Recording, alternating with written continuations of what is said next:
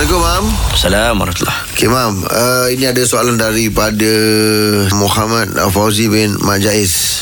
Soalannya, apakah hukum orang yang mengucapkan insyaAllah untuk tujuan mengelak daripada memenuhi jemputan atau hanya sekadar uh, gurauan? Okey, kena ingat betul-betul dalam Quran ada sebut tentang uh, perbahasan surah Kahfi. Uh, satu hari Nabi sallallahu alaihi wasallam, Nabi ditanya oleh orang-orang yang bertanya kepada Nabi tentang tiga benda.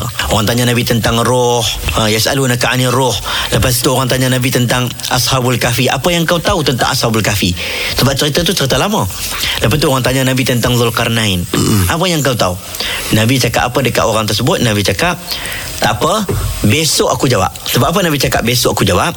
Sebab Nabi tak boleh jawab hari itu. Nabi tak dapat wahyu. ah. Nabi ingat besok Tuhan akan bagi wahyu. Tiba-tiba Tuhan bagi ayat kepada Nabi sallallahu alaihi wasallam, "Fala taqulanna li shay'inni fa'ilu zalika ghadan." Jangan kamu cakap besok confirm dapat, melainkan berkata insya-Allah. Ha, jadi setiap benda dalam dunia ini kita janji dengan orang, sebutlah insya-Allah, kerana kalaulah tiba-tiba kita tak dapat penuhi janji tersebut, kita tak dianggap sebagai memungkiri janji. Jadi dalam kes ni dia sebut insya-Allah dengan niat memang tak nak buat. Contoh, jom jumpa malam ni, dia memang dalam hati memang tak nak jumpa. Ha, insya-Allah.